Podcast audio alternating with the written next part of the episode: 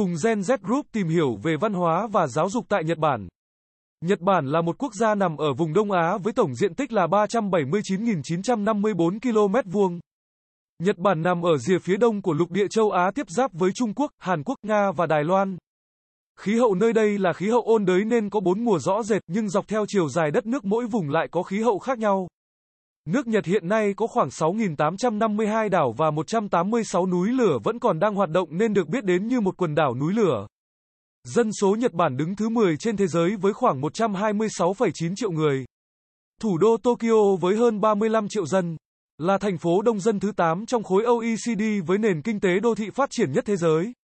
Nhật Bản là điểm đến du lịch hấp dẫn số 1 của mọi du khách trên thế giới.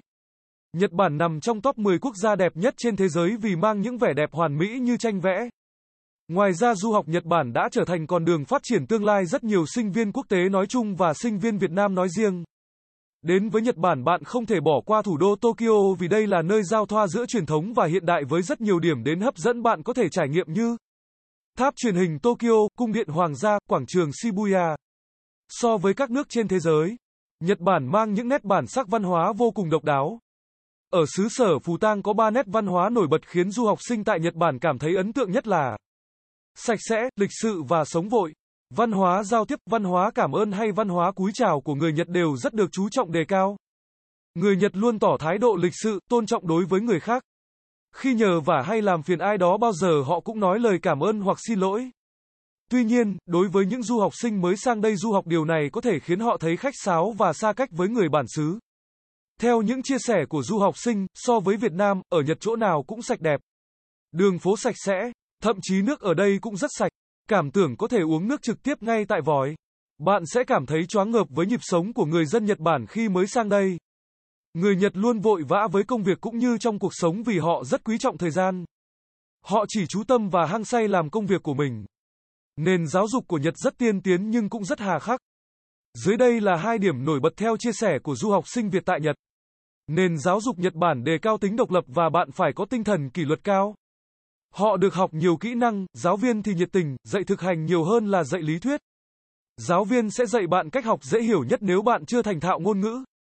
Tuy nhiên, bạn cũng sẽ bị kỷ luật nghiêm nếu bạn không học hoặc nghỉ học quá nhiều. Nhật Bản luôn có chính sách hỗ trợ sinh viên quốc tế đó là du học Nhật Bản hệ vừa học vừa làm. Du học sinh tại Nhật Bản có thể vừa đi học và vừa làm thêm để trang trải chi phí sinh hoạt. Việc cân bằng giữa việc học và làm thêm là vấn đề khó khăn. Để tìm được công việc tốt ở Nhật thì cần có trình độ. Để giúp đỡ gia đình, nhiều bạn đôi khi lơ là việc học mà dành hết thời gian đi làm. Việc sử dụng tiếng Anh ở Nhật hầu như vô dụng. Vì vậy, nếu bạn không học tốt tiếng Nhật thì khi sang đây du học bạn sẽ gặp rất nhiều khó khăn.